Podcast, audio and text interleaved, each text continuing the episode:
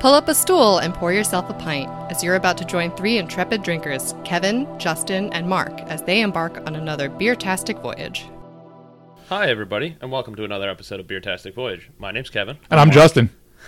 Okay. You had to get it in there. They you did. were gonna do it no matter what. weren't No, you? that was going balls to the wall, straight forward. all full shaft, all Yeah. the, all the way. There you go. Yeah. Are you chafed now? You didn't, you didn't romance it. You at haven't all. shaved, so yes. Actually, I feel really shitty right now. My level of beard game is like, I'm Yeah. the Vi- I'm 100% Viking, and I have the shittiest beard in the room. and the softest hands, Yeah, oh, yes, and yes, the b- most angina like hands humanly possible. and that's not that our guest today has angina hands. I don't know, but the hearty handshake he gave me didn't seem that way. so- Okay. And he has a fantastic beard, and this is Dan Moss. Hi, Dan. How are you? I'm, I'm well, thank you.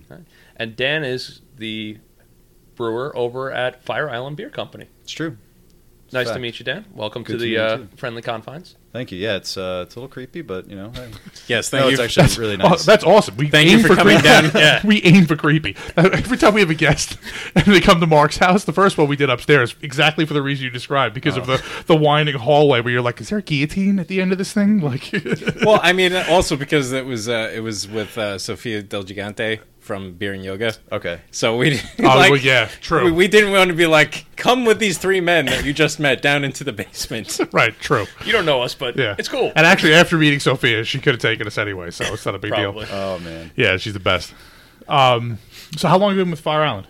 Uh, I've been with Fire Island since uh, May of 2017. Okay. All right. Um, yeah, it kind of came on as we were just getting as it was bedded in. starting to build out exactly over there, then, Yeah. huh? hmm So, nice. um, speaking of the build out, maybe you can give for people who don't know a little idea of what the what he, Mark means by build out. Okay. Um, where you guys are and, and you know how things are going. So yeah, uh, the company was um founded uh, back in I want to say 2009. It's 2008 or 2009. Yeah, so on the on the bottle it says 1999 is when it was kind of conceived, and then um, 2009 is when you know uh, I's were dotted and T's were crossed, and The you know, TTB was paid off. TTB was paid off. The government got its money, and we started contract brewing, and um, we kind of contract brewed up until you know this you know the most recent was it June. June was when we first kicked our kettles on, um, and yeah, the rest has been history. So we have we moved from a contract brewing uh, format to having a production facility in Bayshore. So it was pretty much as close to Fire Island as we could get without, um, you know, basically sinking ferries Well, by yeah. bringing malt Right. out to us. So, uh, or sinking ferries on the way back full of kegs. So Right. um, yeah, that's where we're at. And uh, Yeah, those ferries aren't cheap. it. Yeah. No, definitely not. The freight the freight rates are uh, Ridiculous. yes. I wouldn't know. I haven't shipped anything yet. Don't do it. No. No. So, how big a system are you guys working on over there now? So we've got a uh, a 15 barrel DME brew house. It's single infusion, so that's two vessels. It's a mash lauter tun and a kettle. Awesome. Um, you know, very simple, straightforward setup. Um, gives me a lot of room to kind of make really nice, simple beers, really elegant, you know, complex beers. Um, it's a it's a bomb proof system. It's great. I love it. Six tanks, one bright tank. Um, old, old, old filter and bottling line, and some really great friends that have a canning line. That Yeah, I was, I was gonna can. say, I was gonna say, because like I know, I know you have plenty of cans, so I was wondering if you were uh, utilizing Great South Bays when they were not using it. Yeah, I know. Uh, when you were in, we spoke about that, and um, we actually don't use them for like their their process is their process, our process is our process, um, and basically we do use the same machine to bottle. It's the same model, um, but the guys that own this one, they happen to have wheels on there, so they can just roll it around. That's so uh, yeah, like Great South Bays is like pretty much hardwired into. oh, into so are their you working with like uh, Maltman canning or? Uh, yeah, it's actually Friends of Maltman. It's Anvil, um, Anvil Okay. Canning. So they, Okay. um, yeah, they're Seen coming out a couple of times a, a month for us. And uh, the last batch that we put into cans was a Lighthouse Ale, and then the next one we're doing is going to be a Red Wagon. So it should be Oh. fun. gotcha. Nice. So, um, why don't you introduce us to this? Uh, reintroduce us rather to to this beer, the uh, sea salt ale. Sure. So this is uh, this is sea salt. It's um, it's our blonde ale. It's a pretty straightforward, easy drinking beer. We do incorporate a little bit of uh, Atlantic sea salt in the in the hot side process. So we actually add the sea salt into the whirlpool um, before we send the beer to the fermenter, the wort to the fermenter for that matter. Um, we uh, we use a lot of American hops. We uh, finish the beer with Cascade, some Idaho Seven to give it a little bit of a stone fruit character. There's a little wheat in there. Um, basically, it's just meant as like a you know a, a, a you know a summertime crusher, uh, something that goes really well with like light seafood dishes. Got a good good bit of carbonation and uh, enough bitterness to kind of keep your palate clean and ready for you know whatever is coming next. If it's you know going and catching a wave or you know a bite of I don't know steamed lobster dipped in butter or something. So This Anyway, would yeah, this would be it. very good to cut through some uh, lobster and butter, but Yeah. I Yeah. I have to say that I do enjoy this much more uh, than the uh, the older formulation that Cool. we drank last time.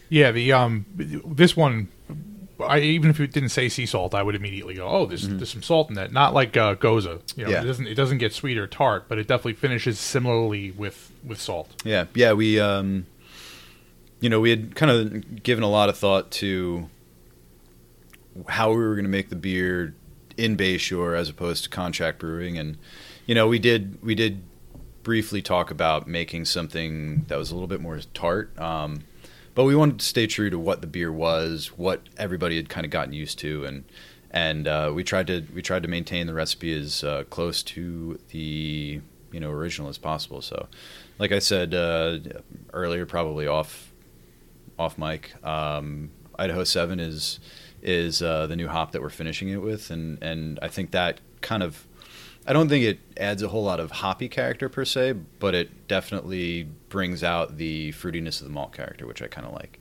So it's that yeah, I, I definitely see that. And is the is the salt dialed back a little bit? Because maybe maybe it's just perception. It just seems like there's less.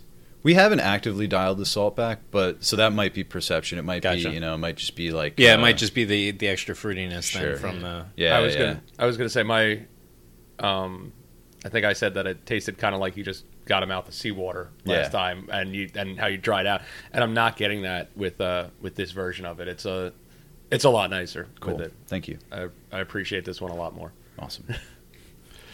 um, you know, it's it's always really hard. It's really exciting to talk the actual beer with the guys that brew it, but it's also really hard because you never want to say anything, and you're within arm's reach of me. So, so I never want to say anything bad, but it's no, I really do like it a lot more than it than um, the last time through, and I really think that salt was just overpowering on the last batch of it Yeah. that we had. Well, I'll say this, man. Um, I'm I'm always my own worst critic, so like I under, I You know, understand that. I uh, understand that too. Anybody that yeah. I mean, I don't. No, be I don't, I don't brew all that much, want, but all of us have done some kind of creative something or other. And anytime you're creating something, it's always you, hate, you hate it the most. yeah, No matter what happens, you hate it the most. No one else can hate it more than you because it's your thing. Any home improvement project I've ever done. yeah, exactly. Just check out the oven when you're walking upstairs. It'll be fine. oh yeah. this is basically a campfire. no, no, I- like it's a proper oven and all, Yeah. but like you know, I, you know, I bought this house uh, um, little over five years ago now, Uh-huh. and just uh, you know, when we bought the house, the dryer was hardwired into the electric, like there wasn't an outlet there. Oh, okay, okay. Well, it turns out my oven was too, and when the controller in my oven shorted out and it just decided to try and go supernova, I couldn't turn it off because, well, I couldn't turn it off because the controls on it weren't working. Like you'd turn it off, and a second later it turned back on, and like just try to go back to meltdown, and then I couldn't unplug it from the wall because it was wired right into the house, and my uh, electrical uh, panel was a fuse box Okay. that was replaced like right before we bought the house and whoever the previous owner hired to do that didn't label any of the circuits so i'm down here like randomly flicking things on the phone with my wife is it off yet is it off yet Oh man. Oh, you mean you didn't just shout up the stairs? Come on. no it's Too it's far. too far That's the, the, the, the dungeon labyrinth wouldn't Yeah. allow the sound to travel in that Yeah. direction. It's designed for that, but that's Yes. okay. That's Yeah, exactly. Um, so Dan, we you told us a little, you were tell us a little bit about how Fire Island got started. Why don't you tell us a little bit about how you got started into the uh, the beer brewing game? I I actually went to culinary school at Johnson and Wales in Okay. um, in Providence, Rhode Island, and that's where I fell in love with beer. I was working at you know some restaurants and you know kind of doing you know a little part time here, a little part time there, and just kind of fell in love with like you know two different kinds of beers, right? So the like the big um, hoppy, malty, robust, high alcohol American beers, Right. and you know the more subtle um, European beers, pilsners, Belgian ales, stuff like that. So that's kind of where I kind of first got a taste for beer. Um, probably like two years into my college career, I got a homebrew kit and started brewing. Um, don't ever remember making a good beer until, God, it was like three or four years into my homebrewing career, and actually working at a brewery. So I was uh, interning at Brooklyn Brewery. Um, I worked. Uh, I'm sorry. I, I went through the American Brewers Guild. Got a got my um, craft brewer's apprenticeship certificate. Nice. Interned at Brooklyn Brewery. Worked at Brooklyn Brewery for a couple of years. Worked overseas for a little while. Uh, worked on a couple of startups and um, you know sales. Kind of. I've been in the beer industry for about ten years and kind of worn a couple of different hats in those in those ten years. Yeah, it sounds like you're well traveled. Yeah, kind of, yeah, yeah. You kind of worked around. You said you had um, you know, you you did some set, you did some sales stuff. You did it, so you kind of start seeing all the different sides of it. Yeah, so I had worked on a couple of startups, and they, um, you know, I'm sure you guys are probably aware of like what it kind of takes to start up a business, and and that's it tends to be a lot of work and Yeah. can be draining. So after you know after doing that twice in a row, and you you know you kind of want to take a step back, and you know my step back was learning a different aspect of the industry, and sales was pretty easy to get into at the time, so. Um, I got a job with a distributor in the city. I was working in Brooklyn Right. and then I was approached by um, another bigger brewery, Sixpoint, Oh yeah. uh, to be a one of their brand ambassadors, basically a salesperson on their team, but focusing only on the Sixpoint portfolio, which was really fun. Um, but there was always something in the back of my mind that said, "You're a you're a brewer. You're not a, a sales guy." Uh, so it was just kind of where my my head was at, and I the the Fire Island job came up, um, and I kind of had to go go with my gut, go with my heart, and that's uh, that's I guess that's where why I'm here. I guess that's why I'm sitting here now. well, that and you also thought like, hey, yeah, that, that sounds like it'd be fun to go sit down and uh, It- talk with yeah, those guys. Uh, yeah. I, I got to admit, I you know, sitting down and drinking beers and talking about beers with some like-minded people is also very fun. It's So- usually it's usually a tough sell for those kind of folks. I know it is. Yeah, it is. It is. Um, you know, so I um, I was flipping through a little bit, and I think um, doing a little bit of homework because I was trapped waiting for jury duty. So Nice. I decided to try to try to cyber stalk you a little That, bit. that's why we have the Technicolor Dreamcoat of notes Yes. over there. This- You may notice that these happen I to like be that. a former Ooh. juror questionnaire. Very nice. so thank you, Suffolk County, for lending me the paper and the little golf pencil to take these notes. So um, while you were at Brooklyn, did- you got a chance to um, you got the chance to brew a beer over there, right? The River Beer is that one of I, yours? I did. Yes, Can indeed. you tell it us is. a little bit about that beer? Uh, that was um, kind of born out of a desire to do a little bit more with barrels and um, Ooh, barrels. So not. yeah, it was uh, used like a white wine barrels or something like that. So it was yeah, it's actually used uh, as assorted red wine barrels that our friends over at um, Brooklyn Winery had purchased or had had used, and they loaned them to us for this little project. So I brewed um, it was like a seven and a half percent uh, Belgian pale ale with uh, just a whole bunch of Willamette hops. Willamette. I have like three pounds of that in my freezer right now. Yes. I did that. I did that mainly because at this point, if I don't say Uh-huh. that after Willamette comes up, he's going to. be I'm very just gonna look at him. Yeah, yeah. Oh, yeah. Bobby, Bobby of Hoboy at the LIBME meeting. Like, there's there's a bunch of hops up here. So there was one big thing of Amarillo on top that there were Yeah. like 17 bearded giant gentlemen fought over. Okay. and then there was like just a, A metric of ton of Willamette. Willamette left. Really? And I'm like, I make oatmeal stouts. I'll take those. So it's always nice when you know the, You got the like hop three you want pounds is of there and you don't have to now, fight right? for it. Yes, exactly. That's amazing. Um, but yeah, so we we took the took the wort, uh, fermented it, Um, racked it into barrels, let it sit in barrels for six weeks, and that's it. I mean, it picked up a little bit of a, a you know an amber reddish hue to it, uh, some you know subtle bar- barrel character, but you know it was um, it was a really nice beer. I, I know they're. I mean, I know I my father has a couple of bottles still floating around, but um, maybe there's a couple at Brooklyn. I don't know. Hey, Um, sitting on a shelf somewhere, display. yeah, in a on display it, case. sit- That's still. It can like, shit on I- shelf too. That's okay. I can only imagine that that's got to be a great thing to have one of your beers like released as a commercial product. Yeah, it was very small, uh, like a very limited release. Like it was only like a 25 barrel batch. Yeah, but even still, yeah, like- no, it's very So- cool. so it's only 25 barrels. so it was only enough to sink a ferry. Yeah, only enough to sink a ferry. That is yeah. now a unit of measure. Ferry Yes. sinking is a unit Right. of measure. Yeah, we have Is on, that- on the podcast. Our official uh, measurement is swimming pools, and now can it sink a ferry? Nice. yeah, We're going to use that one. yeah. Swimming pools is for volume, and Yeah. sink a ferry is for uh, For mass. weight. I like that. I like that. So, So, yeah, we had Mark. Oh, uh, crack open one of the I, yeah, one of the mystery bottles that you gave me when I stopped in, and it looks like I picked the stout. You did. Yeah, I was going to say if it's not the stout, then we Oh, I'm don't. so- yeah. I didn't. No, I, no, did, dude. I They're- tripped on the jury notes. Their no, their notes for a No. beer podcast. I would expect them to have. Yeah, if there's no beer, yeah, there's no beer beer on the stains on it. We're not doing something right. Yeah, Okay. it's, it's like, you know, my son's high chair is not covered in food he didn't eat. So yes. This smells scrumptious. Yes. Really loving that roast in there. oh man, Yeah, it's good roast and like pretty good malt sweetness. it's very, very nutty too on the nose. trying to keep it clean. Trying to Uh, keep it clean. I get more coffee than none. Yeah. Yeah. I when I smell, see the problem is I don't drink coffee, which I say every time. So when I smell something, the last thing I think of is coffee. So I think of the like a hazelnut type situation more. All than right, coffee. yeah, I get Oreo.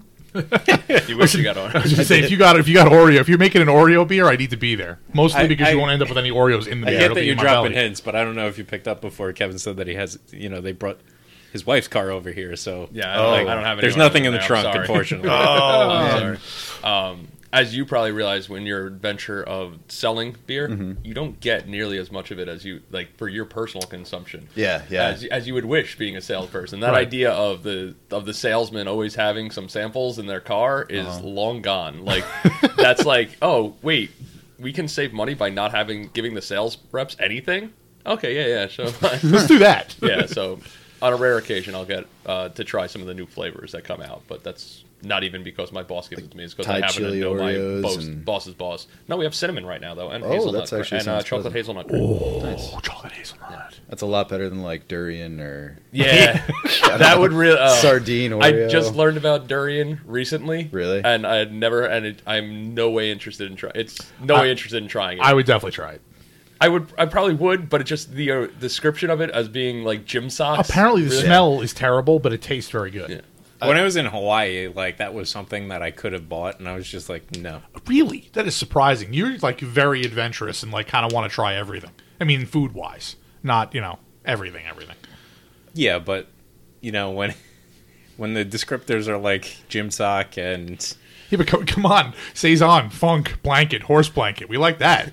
yeah, that'll Yeah, that- I know, That'll but- still get tire. you drunk. but Well, true. but there's al- there's also the texture aspect of it Oh yeah, me too. where like you Isn't know, it supposed to be like brie or something? yeah, have like, that like, custardy- custardy and like between that and the, the like I, lo- I love me some funky cheeses, but like I don't know, it just seems, especially when when it's uh you know uh, an Asian person with like a little stand set up inside of a uh, a state park And, by the and, rest stop. and it says and at the top is top just has a label that says totally legit.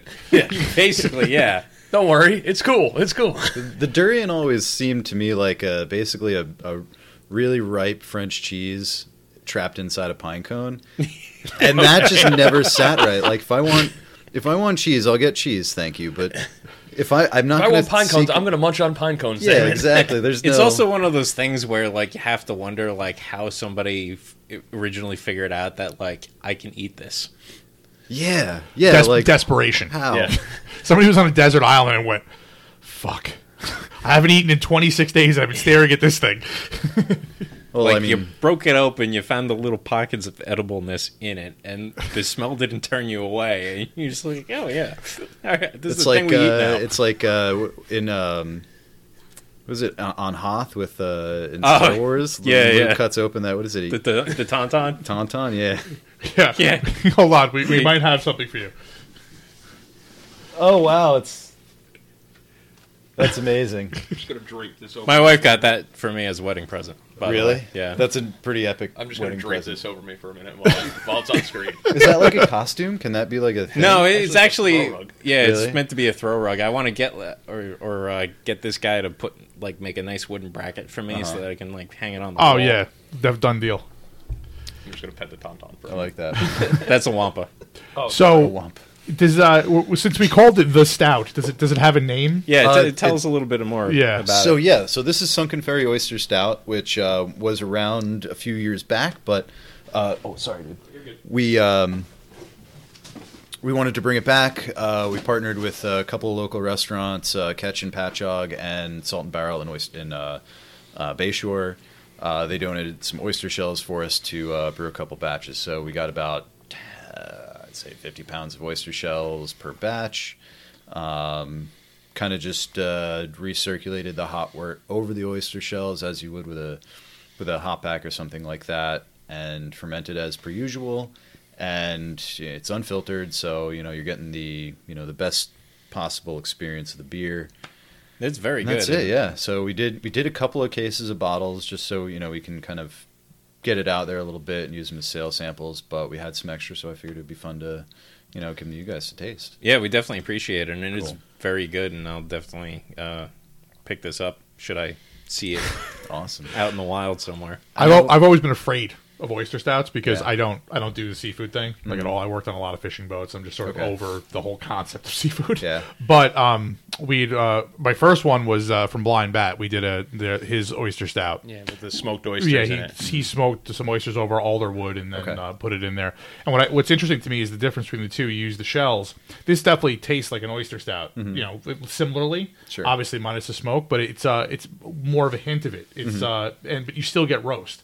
With his, it wasn't. I didn't get it quite as much roast in the in Sure. there. It's really nice. Yeah, it's uh, I, you know, I think that kind of, you know, to me when you when you talk about a stout, um, if you look at the the history of the style, uh, a stout was a stout porter, um, and a porter was you know big, burly, malty, um, dark brown beer with very little hops, very little roast, but still dark brown, um, sometimes even black when we put the recipe together for this, we wanted something that was going to going to have some of that toast character, some of that like I don't want to say some of that um, you know dark chocolate, dark roast coffee kind of almost burnt toast kind of character to it, Yeah. and um, you know it is a lighter beer. Like it's not a seven and a half, eight percent Russian Imperial Stout. It's you know five percent. So wow. um, in light of in light of a uh, you know such a um, kind of slim body, something that's you know very very crushable. Like this is something that you know. If we ever get into nitrogenated beers, um, I'd love to do some some work on, I, uh, I on bet this, this with. would be great on that. Um, but to kind of you know to kind of keep the um, keep it interesting, we wanted to keep it you know kind of roasty and full flavored. So there is quite a bit of chocolate malt in there, quite a bit of uh, roasted barley in there. Yeah. Um, the roast the roast balances out that uh the um I don't know I guess the the sea flavor that I get from the from the oyster for lack Oh, of a the better kind word. of brininess. Yeah, or yeah, like yeah, that. yeah. yeah, yeah, but it's it's, It's just very kinda, slight, yeah, it's yeah, just it's just kind of a hint Beautiful. of it. Yeah, it's nice. And I like that it's not necessarily a um, a stout that has to have a big thick uh, mouthfeel or Yeah. you know be chewy. I don't know. I enjoy those, Mhm. but doesn't always have to be that way. And you know, in fact, for an everyday drinker, I think something along this line is a lot more It's got accessible. great legs, by the way. Thank you. yeah, the um I like to think I do too. that my you know when I think of the of Fire Island beer in general, I you know you think of being at Fire Island on the beach. You know what I mean? So to have a dark beer that also still carries through that kind of brand concept is very Yeah. is interesting. Um, along those lines, I was wondering, do you, do you guys want to do or have any plans to do like a big like a Russian Imperial Stout type thing? That that's a really interesting question. I mean, we kind of you know pretty much every day we kind of talk about you know brand identity and what Fire Island means to us, and and I think for the most part, um, I feel like this term is used quite quite often, and sometimes to its own detriment. But you know, sessionability is you know a big factor for people that drink beer. Like being able to have two or three, um, and if you're talking about you know, you know the environment of Fire Island, that you know that definition of se- sessionability might turn into five or six. You know, Right. um, where you're kind of you're you're drinking on a hot day, you're doing physical activities. So, you know, we wanted to brew beers that were going to fit in with that that microcosm of Beach parties. yeah, that microcosm. You wanna be able to drink it at the beach party. Exactly. Yeah. You know, we. we I, I think ideally, you know, somebody's drinking it on the beach, like they get up and you know maybe they don't have a beer right off the bat, but Then you're not eleven o'clock right comes around, they've caught a few waves, or you know, a little uh, a little fried from the sun. They go in, you know, they get their deli sandwich and drink their Isla del Fuego, and um, you know, get back to the beach. And then at the end of the day, they're you know crushing a couple of red wagons and I don't know, uh, roasting some weenies by a fire. Is that what people do on? I don't know. I, I don't know. To be to be perfectly honest with you, I, I hate the beach like Uh-huh. altogether. Okay. So I, I very rarely find myself on the beach or Fire Island. But if I were to go, roasting weenies would definitely be what I would be doing. Catching a wave definitely wouldn't be one of those things. Well, I I'd be entirely too worried about it. I like some random person harpooning me and being super excited about it. Oh. Well, I mean, the last time, the last time I know of that you were there, like it- you know, we were just ragging on Taylor. Oh against right, one that's game. true. That's true. Yeah, Taylor. later- and Taylor later can't beer play. pong. Taylor can't play corn, cornhole at the beach either. That's right. Can't play anywhere. I'll beat him every time. Wow, But um, bad at cornhole. Yeah, he really is. But um, I got to say that the image that you were just relaying is exactly what we were talking about when we were drinking the Isla de Fuego. Mm-hmm. Like, just a big frosty cooler of them and sitting on the beach, hanging out all day. Like, Yep. and I just want the whole flat in there, right there with it. It's a pretty picture. When I have a good day, that's what my dreams are like. There you go. nice. Just a big cooler at Isla del Fuego. Okay, Isla excellent. del Fuego. I say IDF because Because it's just faster. yeah, exactly. I got it. Isla's probably but you're, you're, the uh, proper pronunciation. you're, Yeah. you're on a you're Preferred- on a uh, preferred first name nomenclature. basis with it. You know, you're a little closer to it yeah. than we are. It's okay. it's initials. It's like I don't know HRC or DJT or anyway. I don't know what's going on. yeah.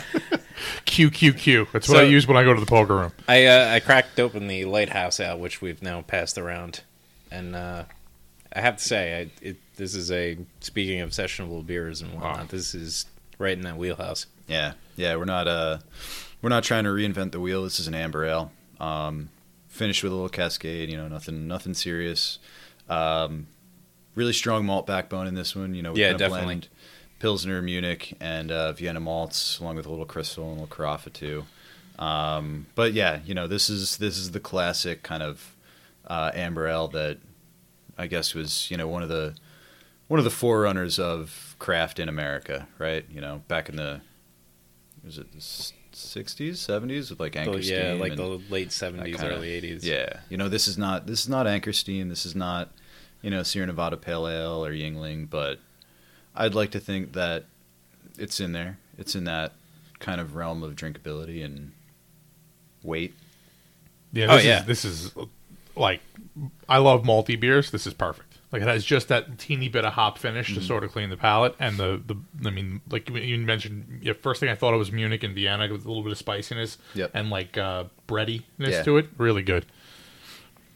Yeah, I'm en- I'm enjoying it. Um, I don't remember enjoying it the last time I had it, but I couldn't tell you the last time that I had it.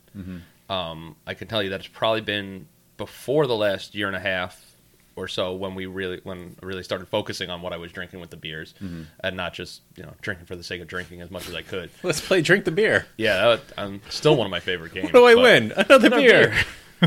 Um, Sounds like a fun game. the cascade, the cascade you said um, on the back is not really my favorite of it, um, but it's definitely better than I remember it being. So I, you. I enjoy it in that sense. yeah, They, there is a little bit of a resinous bite on Yeah, on the back of the taste, but Hmm. it's not it's not strong enough where it kind of puts me off. right. No, I mean to me this would be one that I would gladly have while sitting down and having dinner with it, but I just don't. It doesn't necessarily hit the note for me of I want to sit down and just drink this beer and have it be its standalone item.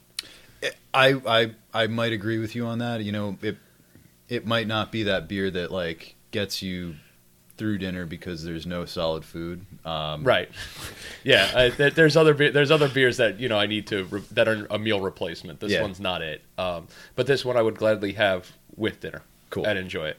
Um, I think it would. Sta- I think it has the body to stand up to um, the flavors of really whatever you're going to be eating. Yeah. So, fun fact. I mean, before we started recording, you mentioned that you just passed your Cicerone. So, congratulations on that. I Thank you. spent a lot of yesterday going through like their online beer savvy as Mm-hmm. well, and uh, amber ale grew out of pale ale mostly because the uh, the caramel malts and whatnot that the craft brewers Right. were putting in them was the beer was coming out too dark for the customers to be like, "That's a pale ale." Yeah. So they were like, "All right, it's amber. It's an amber ale. All right, you different. happy now?" That- it's something completely different. It's an amber ale. I Right. made it on purpose. It wasn't an accidentally over malted beer at all. Along the lines of all all my customers are idiots, so I just have to lie to them. Like, yeah, no, that one too. but now it's its own thing, and uh, it's pretty it's pretty treaty. I am uh, I'm not a big Cascade fan, but I actually in this like the way it works in this is to me it's perfect. I I, I love the multi front. It's tremendous. I appreciate that.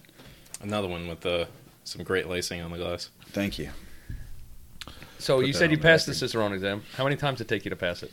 I got to ask that. Uh, so I I passed the written very easily, um, but I also you know I went through brewing school and you know I've been in the industry for quite a while. Right. The tasting is what kind of threw me, and and uh, kind of looking back, I feel silly for what actually.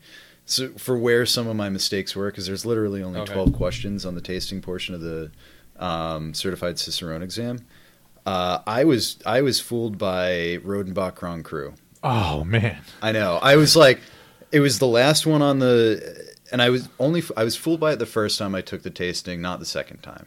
If it was th- the second time too, that would have been bad. So what do what do they do? They just give you the glass and they ask you, you know, like what style is this or So yeah, I think the what is it? The first four, there's three sets of four tastes, and the first four are off flavors. You get like it's like Sam Light or Okay, Miller Light or something like that. what's that. wrong and with they, it? they, spike they 'em. dose them. Okay. what's Yeah. wrong with it and what can you do to correct it? Yeah, and then the next the next four you get like you'd get like a sample of the oyster stout and they'd say is this an oyster stout or is this a porter?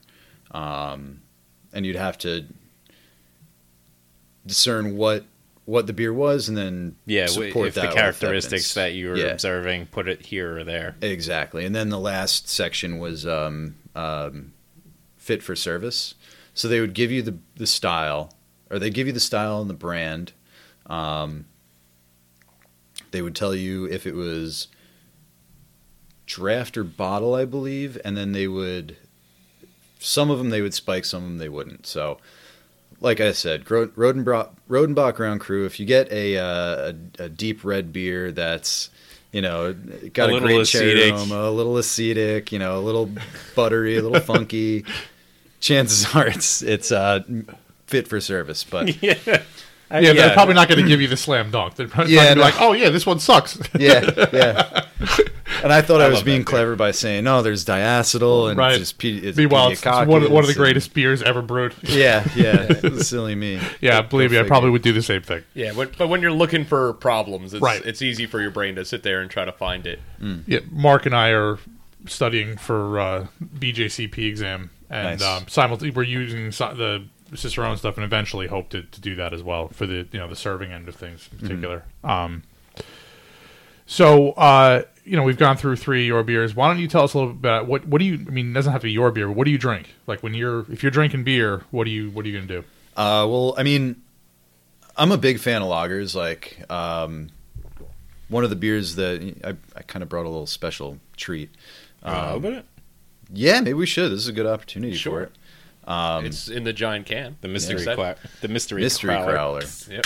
So uh, yeah, like I was saying, I'm I'm a big fan of lagers. Um, I worked briefly at uh, Black Forest Brew House in Farmingdale, and Oh, cool.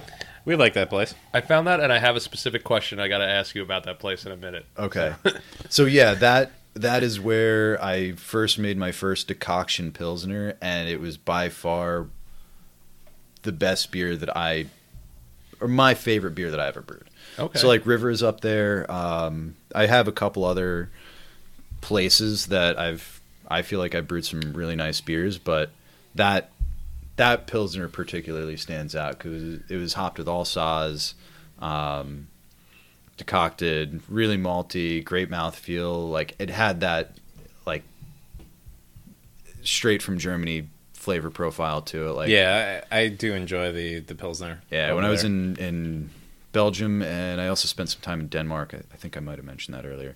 But yeah, when I was you, well, over you, there, you were just vague. You said overseas. Yeah. but Yeah. yeah, the specificity helps uh, clue that on a little bit better. Um, yeah. So yeah, that, and that's kind of, I guess those two story that that story and the story of the river are. This is the confluence of those two stories: how much I like lagers and how much I like aging beers in wine barrels. So, this is the Chardonnay lager. Um, Ah. It's a little kind of kind of a secret Okay. project. We uh, basically took a batch of lager, and um, before we made it IDF, so yeah, I was gonna say just the ba- the base before the lime. yeah, so we took the base lager and I racked it off into a, uh, a Chardonnay barrel from Bedell Cellars out east, and we let it sit there for six weeks, and um, then we literally just racked it straight from the barrel into Kevin kegs. has no words. This is fucking and awesome. uh, thank you. It, it, it is very good though. I Yeah, I was wondering because I took a sip before the uh, the the barrel story, and then I, I don't know if anybody saw the light bulb fly over my head, Yeah. but I'm like, what what is this? Like, Yeah. I obviously knew it was a lager based in the story, but and then you uh, Chardonnay. I mean, so like it's so obvious it- after you it's say very it. apparent in Yeah. both the aroma and the flavor. Yeah. it's very good. But you're also probably not going to guess that. like if you if I gave you five guesses at the beginning, would you have said Chardonnay? yeah, no, exactly. Because I don't yeah. drink enough wine. I mean, yeah, exactly. Yeah, Hence my- having a beer podcast. my, Yeah. ini- my initial thing was okay hey there's kind of lemony to it i wonder if he added lemon to it or if it was just that he add, or maybe he found a hop that you know ha- added a really lemon aroma to it but then once you said the chardonnay like and you taste it it really is very much present Yeah. there and it's really delicious it creates a very light but smooth flavor to it yeah. You know, one of the like one of my kind of personal like hopes and dreams for what we can do at Fire Island is kind of I guess basically figure out what barrels actually taste like because I feel like when you when you take like a big hoppy IPA and you age that in a barrel or you take like a Russian Imperial Stout and you throw that in a barrel or sour or whatever, you know the, these beers come yeah, out Yeah, the like flavors of the beer that you're putting in there are so strong to begin with. What, what Yeah. was what's really coming from the wood? Yeah, it's almost like a you know um, you know you want to you want to try to find a balance in what you're what you're making, and it's very easy. Like a lot of a lot of barrel aged stouts that I've had in the past have, to me, come across as like almost whiskey and coke kind of kind of mixed drinks, you know. And Yeah, I could definitely get that okay from some yeah of i the big understand where you're coming from So you, you like I've I've just kind of like lost lost the um, lost interest in trying to pick out you know the varietal of barrel and yada yada yada. So like rather than kind of you know making our first barrel like a big Russian Imperial Stout where you know the stout might be great, like the finished product might be great, but um, you don't like it really doesn't matter what that barrel is. Like I kind of wanted to see if you know if we put like a delicate beer in a in a barrel that held a delicate liquid, you know what would what would be the result? And I don't think this is delicate at all. I don't. I subtle maybe I would say, but I I just I think it's I think it's a really powerful beer, and for me, it's a very powerful experience to see what you can get out of such a a low impact um, exercise Yeah, as far as aging. uh, beer the- and wine it definitely has like a, a subtle fruitiness to it. And yeah like i'm I getting said, a little apricot as i keep drinking it Yeah, I, you know, that. and like I said, I'm I'm not a well versed wine drinker, but Mm. I definitely pick up some like winey hints, Yeah, you know, in in with the base lager there, and it, it's it's very good, and uh, you know, thank you. the wives upstairs would definitely enjoy it. Yes. What I would say is that it's it's really pro- the flavor is very prominent. It's just not intense. Yeah, Um, That's a good way to some, put it. Sometimes with the barrel aged stouts and things like that, it tastes almost like you did a shot and took the and then had a beer chaser with it, and Yeah. that's the experience that you're getting from one sip. Mm-hmm. That's not what's happening here. It's much more of a smooth, constant, steady stream of that Chardonnay kind of flavor to it, which to me, like I said, I said lemon and apricot, and there's that little bit of floral and fruitiness to it that is it's really delightful and really easy drinking. Thank you. Yeah, I think that you were able to uh, to take kind of the idea of an, an, uh, an out out there beer where someone takes a Russian Imperial Stout or a darker beer and makes that the kind of the, the palette for all those flavors you're talking about. Taking a lighter beer makes them more prominent, and also you just don't you don't see it happening. I was just listening to a podcast today called Experimental Brewing where they interviewed someone about lagers, and they talked about like barrel aging lagers and how no one does it, mm-hmm. and so it's fascinating to have one just show up. Yeah, hey, I, it's, serendipitous. right. it's a really interesting. Like, I mean, like you, if you look at the history of lagers, like they've they've been aged in wood pretty much since their inception. Like that was the only material that in the Middle Ages you could make into a round vessel that was able to fit through a door in a cave, and you could store it there. And then you know, yeah, it was a pain in the ass to move it back, but because it was full of you know, they, I mean, when these things are full, they're you know that's sixty gallons of liquid in a modern wine barrel. Yeah, like time, how- times eight It's pounds like, a it's like, gallon. it's like Yeah. 500 pounds. Yeah, easily, yeah. So and you know, trying to roll that thing, you're not in a- squatting that. yeah. No. And I don't know if they had steel toes back then, but I imagine there were a lot of people with like very flat feet in breweries. um, but yeah, so you know, lagers are pretty much always stored in barrels, but nobody ever really like, a- at least in the modern era, I, I guess, um, as far as I've seen, has taken a like a, it's always like you know let, let's take the biggest possible beer that we have throw that in a barrel and just compound these like very um, complex flavors. And you know I, I think this is almost like for me it's like a deconstructed barrel aged beer you know? You get the you get the essence of the liquid that was in the barrel before i think you pick up on the barrel i get a lot of vanilla and a lot of a lot of that almost brettanomyces um, bready buttery farm Yeah. housey character um, and then i get i get a very subtle hint of that beery lager that like just you know kind of post frat party stale beer smell almost like i don't mean it to I know exactly. you know, like- yeah. I'm yeah, I'm laughing because I understand. Like it makes it makes perfect sense. It's the right way to describe it, but it's funny. The right way to describe something, it's so good, but it, you know, there's no other way to describe it, but it doesn't sound good. yeah yeah it's it, but it's it's delicious, and I could I could definitely um, mistake this for a Brett or even um, you know uh, some level of a sour beer. Yeah, I mean, I, I I can't honestly say that, and I you know uh, if any of the Bedell Cellars people are listening, I apologize for saying this, but I can't say for sure whether or not there is or is not Brett in that barrel. Right. Um, Well, I mean, that's also a common thing Yeah. with wineries as well. it is, but it's uh you know I know I know wineries Not- tend not- to try not to that- keep it out of the yeah, house not as to say as that possible. right, but You know? it is a it's, It's a naturally common occurring. It's going to happen. pest in wineries. I It guess is would be yeah the proper yeah proper way to say what I was getting at. So just to keep them happy, we can neither confirm nor deny the presence of Brettanomyces in their barrels.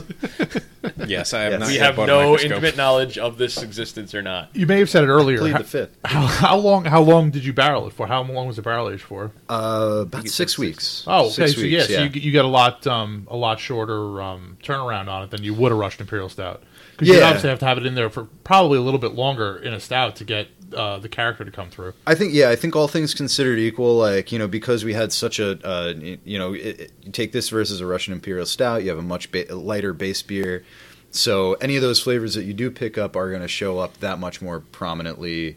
Whereas with a Russian Imperial Stout, with all that sugar, that alcohol, that roast, all that other stuff, you, I think you kind of have to hit a threshold as far as like flavor saturation in a barrel. Right. But I, I don't, I don't know what that time frame is. I mean, Right. Yeah. I think so. When I was at Brooklyn Brewery, I and this is strictly based off of memory. There's no, I couldn't say. So Yeah. Brooklyn, if you're listening, I'm not trying to give up any company secrets, but maybe maybe three months Oh, in yeah. the barrel. Right.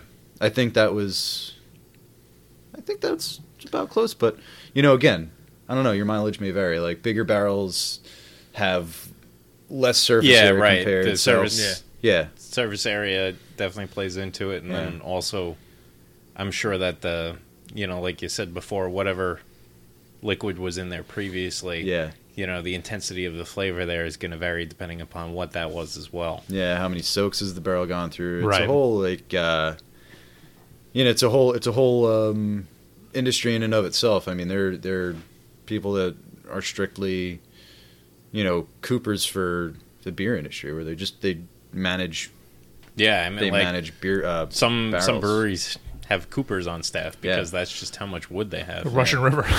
Yeah. Yeah, Yeah. or uh, New Belgium is another one. That I know when we were doing uh, the homework for the Hem- for the Hermitage Brewery that we got some beers from, that they keep the guys there that just focus on since they do so many sours, they just focus on what this barrel tastes like and that barrel tastes like, and then they ha- and then this guy's whole job is just to blend them. Yeah. like he's the blender for it. That's all. Yeah, I, he does. f- I forget who it is, but I listened to uh, the Sour Hour on the Brewing Network, okay, right. and one of the guys from you know one of the Oh, is that the Rare Barrel podcast? yeah I, I really like that one. That's yeah I, I good one. right that's the only one of them that I can listen to because Yeah. the other ones are just too like college dorm room yeah. like nonsense. Wait, so on the in the canon of um, you know beer podcasts being, you know, collegey or like the Rare Barrel, like the Sour Hour, where where on the spectrum are we here? Well, so like that's a funny story too, because like when we were first talking about like doing this, Justin Uh-huh. was like, "I don't get it. Like, how is this going to work out?" Like, I sent him like a link to the session. I was like, "It's going to be like." Well, it was no. It was more like when when we were getting ready to talk to uh, the Brewers Collective. They were the, like the first brewers that we sat down and talked with, and Sure. Justin was like, "Ah, "What's the format going to be like?" Like, it, like I was like, "Look, listen to this. It's going to be like that, but a lot less broy." I like that. there wasn't one chest bump the whole time, so I felt like it was a success. Nice. Like we're not, we, we don't purposely burp into the microphone. There have been like, zero chest bumps. This, Yeah. this yeah, year. exactly, exactly. Yeah, we uh, we we strive to be as informational as possible while simultaneously breaking each other's balls as hard as humanly possible. It's a fine line. You guys, uh, yeah, you guys ride the uh, ride the edge there. I like Exactly. What do we what do we got left for uh, for beverages here? Well, uh, Ju- just wondering if we could list them off. I don't want to pour anything right now. I know we're still sampling. Uh, we got the the, other we got the pumpkin. We took out another bottle of the wit, and then we've got the red wagon. one. Ooh, red wagon. I want to comment on the deer because I hate deer like a lot. They eat all the stuff in my house. I like I like eating them and shooting them. That's fun. That's true. They they've uh, decimated his garden in Yeah. the past two years. Yeah, I've been uh, threatening to crossbow the, the group of them in the backyard, like verbally to their faces for a long time. They don't Just give a shit. They don't give a shit at all. It's But like they don't understand I don't English. think they speak English. right, exactly. I've yelled at them. They, They, might don't be care. Spanish deer. You right? Don't know. we don't know. True. So. I love. Uh, I'm obviously in communication, so the, the I love looking at marketing. I love what you guys are doing with the deer now. It's a yeah, it's a pretty fun, um, pretty fun take on the the imaging that we had. Um, uh, sea sea level graphics. Uh, I'd have to get the exact name, but uh, Christina's awesome. She did a great job with our, our new branding, and basically, it's it's a um, it's a more it's a more playful take on you know the, the major components of the imagery like so the major components are uh, the deer and the lighthouse right Right. and then obviously like you know the red wagon in, in red wagon and and um, I, think that's it actually The well, like also like the the Isla or Isla de Oh, del Fuego yeah, yeah. with the the sombrero and the poncho. Yeah, Yeah. you know, we don't want to take it too seriously. Uh, so, you know, when you make a beer and you call it a Mexican lager, you kind of have to pay homage to, you know. No, I what think you it's name it after. appropriate. Makes I think, yeah, you know, it's awesome. Yeah, the uh, on the the lighthouse ale here. So you have the lighthouse here with a big sun behind it. it looks really pretty. Yeah. and then the deer is, is surf fishing in the background, which Uh, is yeah. which is sweet. Yeah. It's really cool. And then on the red wagon, the Deer uh, people, too. the yes, clearly, on Fire Island. I yeah, mean, yeah. not not in my backyard. They're not. Well, did you did you know that, that they actually they'll swim across the bay? And yeah, I when I first heard that, I was like, no, that's that's completely no, it's a deer. Why? I can't say I've ever seen one do it, but I, Yeah. I read I they read had to about have it. gotten there somehow And before they- the Yeah. bridges were built. Exactly. Yeah. It's it's it's pretty nuts. I was Um, all imagining. Do all they the can they in ride the winter ferry? I haven't for seen free that on happen, Tuesdays. but- Oh, nice. nice. only off season. Yeah, only off only season. off season, right? But in the but uh yeah the, the bay will freeze over in the winter and it probably did two weeks ago. It probably was Oh, a yeah. pretty Oh, yeah. solid, uh, Solid. layer on there. Oh yeah. Um, but I wanted to add before. Um, I just wanted to make one more comment on this uh, this Chardonnay beer. Uh, you were talking about you want people to for the beers from Fi- um, from Fire Island to be party beers. This is your bachelorette party beer. Thank That's you. what that's what they're gonna they they're gonna love this one. I would go to that party. Yeah, Yeah. you know. Uh, I a couple other brewers that we fizzy. a couple other brewers that we've talked to um, have gone with that like that white wine kind of flavor, Mm-hmm. whether through different hops or using white wine barrels and things Sure. to try to make a, a lady oriented beer. Well, Ni- for lack of Ni- a Nigel Thornberry from Yeah. uh, from Brickhouse. well, yeah, but, But then thi- like this- Barrage has like White Girl Wasted, right? Oh, yeah. exactly. Oh, really? Yeah. yeah. But Interesting. um, but I think like this this is you know I think you can if you have not to be completely stereotypical, but if you get a, a lady in there that doesn't know what, exactly what she wants but wants a light beer, I think if you hand her this and she says she really likes white wine, they're going to be really pleased with this beer. Yeah, I, I think you. I think you're kind of hitting the nail on the head. I mean, I, although I, I don't think we would ever like,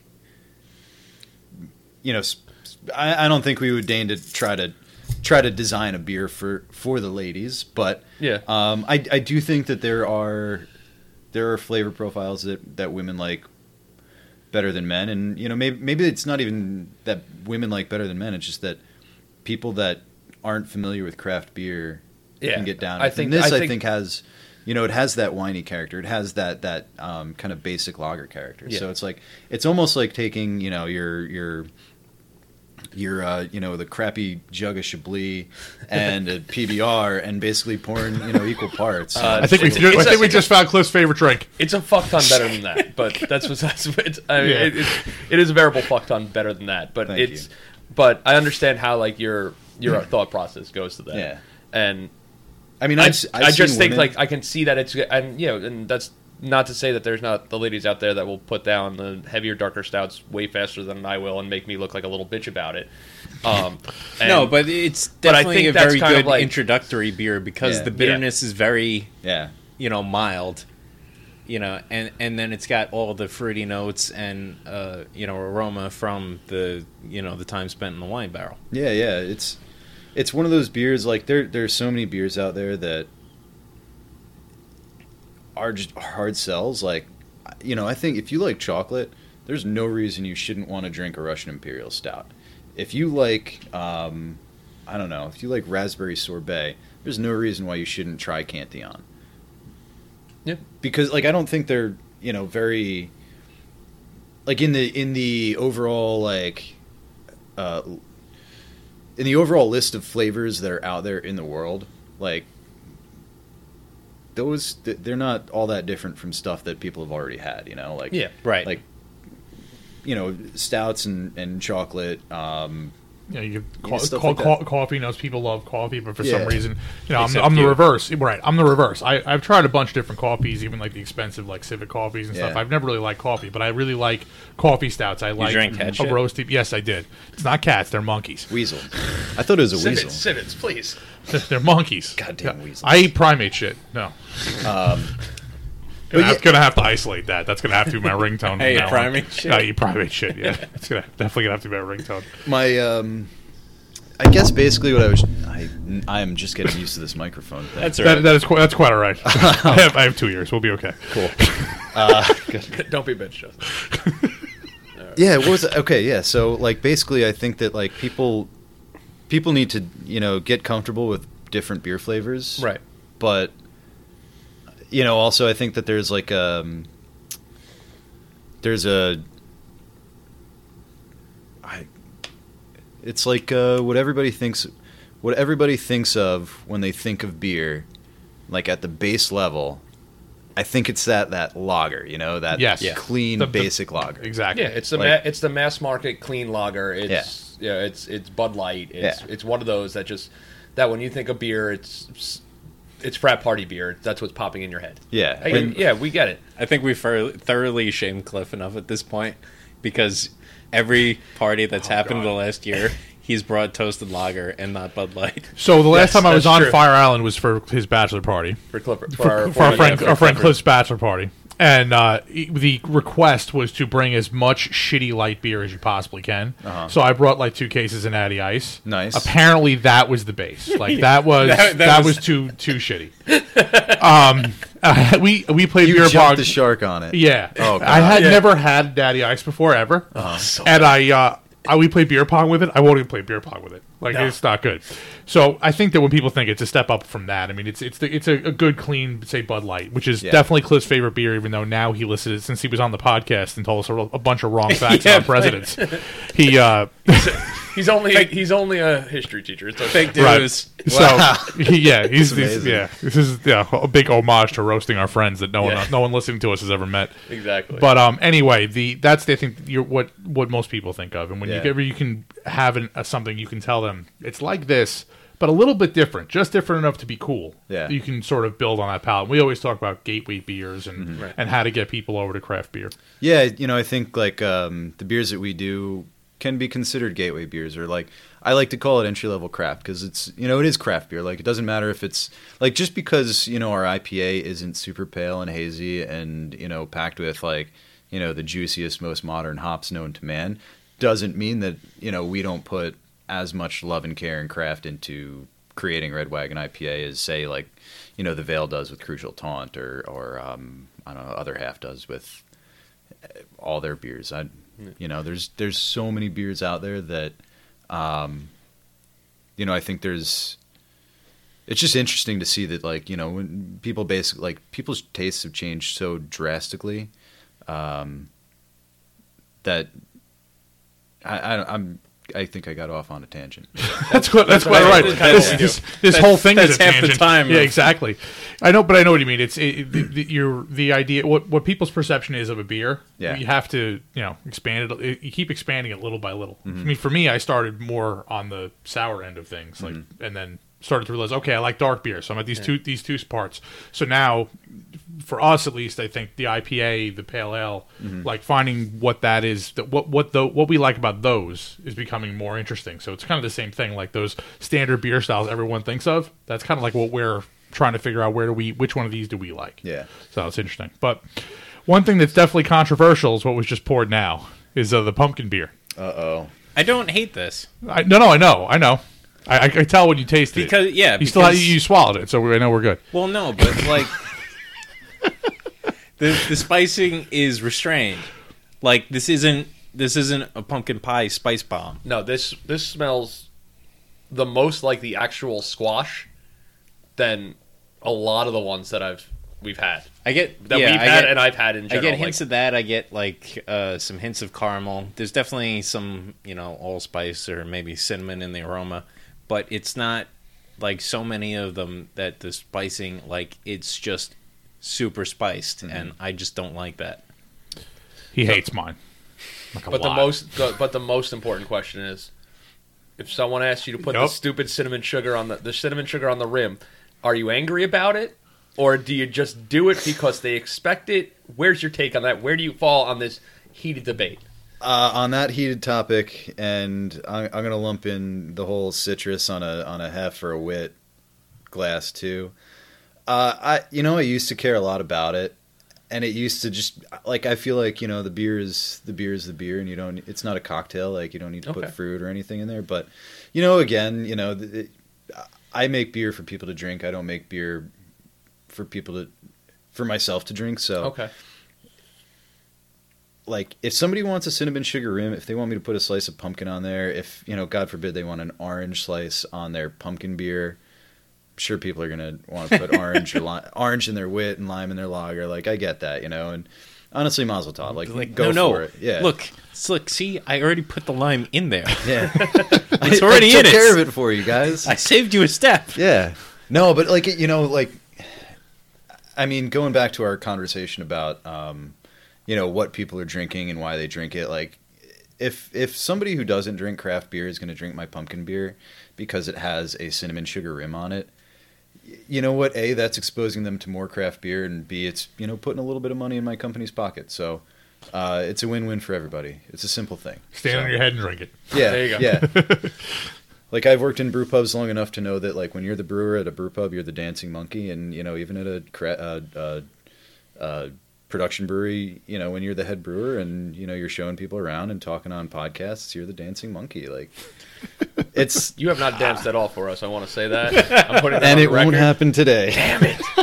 Damn it!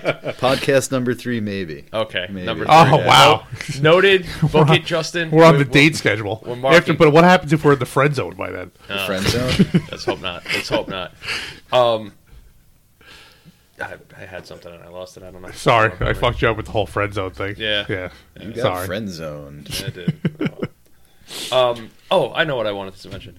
Um, we talked about, and you, we talked about it being uh, entry level craft beer, craft beer that's accept- really accessible. What was the beer that made you sit there and say, you know what, this that like beer something pretty damn awesome that I really do want to explore the great beers that are out there and not just be drinking beers for beer's sake. Um, so, like I said before, uh, back in college in Rhode Island, I was exposed to quite a few different beers. Does culinary school just like totally blow that idea out of the water of just saying like, you know what, listen, I'm going to be trying all sorts of crazy things anyway? Uh, I'm not sure what way you mean by blowing it out of the water. Well, I would say that um, being in culinary school, you're open to you're more you're I think you're naturally going to be more open to exploring flavors and all the different aspects of a food product or a beverage. And so going to a beer is in that same vein. You're not necessarily I don't I wouldn't imagine that you would just go and say, "Well, I only want this one variety of beer and this is what beer should be and that's the only way to look at it." Like I feel like you might be a little more naturally inclined to be to look at a random beer and be like, you know, fuck it, let's try that thing, let's explore that and see what's going on there. You know, I think back in culinary school, I absolutely was like, um, you know, two two beers that I distinctly remember drinking and enjoying very much for one reason or another. Um, Moylan's Hopsickle and Imperial IPA. That is, I the last time I had it, I was, I was taken aback by how bitter it was because it's it's like this big. It's a it's an old school California IPA. Okay. That's got Punch like you in the face with 150. IBUs. Yeah, it's just like scrape it off your tongue bitter, you know. But it's delicious. Uh, and then the other one was um, an oak aged uh, Great Divide uh, Yeti. Yeah, I know. Yeah, I know. I know what that means. That's There you go. and my this is thing. back. This is back when I was drinking. When I thought drinking craft beer was, you know, eight percent bombers out of the bottle. Um, right. you know, there's also Sierra Nevada. That that's kind of you know been very um, very much a uh, a beacon for me. Okay. Um, local one, The, the classic pale ale, or Yeah, the classic pale ale. Yeah. Um, and I mean, there are a few here and there, but you know, for the most part, Sierra Nevada has kind of been the the prime uh, light for for where I've kind of gone as far as like what kind of beers I like to brew. Okay. Um, but I, I gotta say, like, I do enjoy, you know, a lot of what Sand City and Dubco and you know places like the Veil and Trillium and Other Half and all everybody else that's doing a hazy IPA or whatever. Like, I do enjoy that style, but um, you know, if you were to you know put me on a desert island and say what beer are you taking with you, and it's the only beer you can have, and you're getting a lifetime supply, it would probably be Sierra Nevada or maybe Corona if you know I'm I'm uh, you know worried about light strike or something. But Corona and cans. Corona and cans. Oh, glass bottles, glass bottles. They use um, they use uh, I forget the name of the hot product, but it's for, Oh, for a they- long they're time. using, they've- uh. Yeah, yeah, it's deskunked, Gotcha. oh, but it's oh, it's so good. it's so good. It's like water. exactly. yeah. All right. Um, one other thing that I wanted to ask you about, kind of backtracking again, um, you mentioned that you had worked at Black Forest Brew House. Yes. Um, the ge- they kind of they try to stick to the traditional German styles there, correct?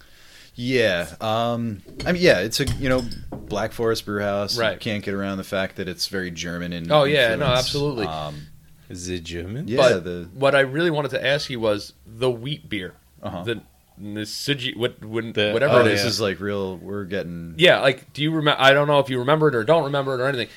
I really just want to know how the hell do you say that name? like, that's Uh, it. Like, I just don't know Good how to pronunciation. Is it Nisuji's? Not like I don't know what it is. Was it a Hefeweizen or It- is it a proprietary name for Black Forest? I don't. You- No, this is this is just Yeah. the name they give it. Like Right. this Yeah, is, you know, like the Red, Wag- Sudgies yeah, will- Red yeah. Wagon IPA. Yeah, I guess it's a proprietary name Yeah. that they give it. It must be. I think when I was there, um, the three cores were uh, the Pilsner, an Amber Lager, and the Hefeweizen. Um, H2O, please. and I don't think we ever had any other names aside from Okay. Amber Pilsner and Hefeweizen. But I, I could be wrong. I, I could Okay, also be then misremembering. Don't don't worry about it at all. I was just I'm I was as I was looking it up and I'm like, oh, we got some inside info. Maybe we can ask them, and it's okay.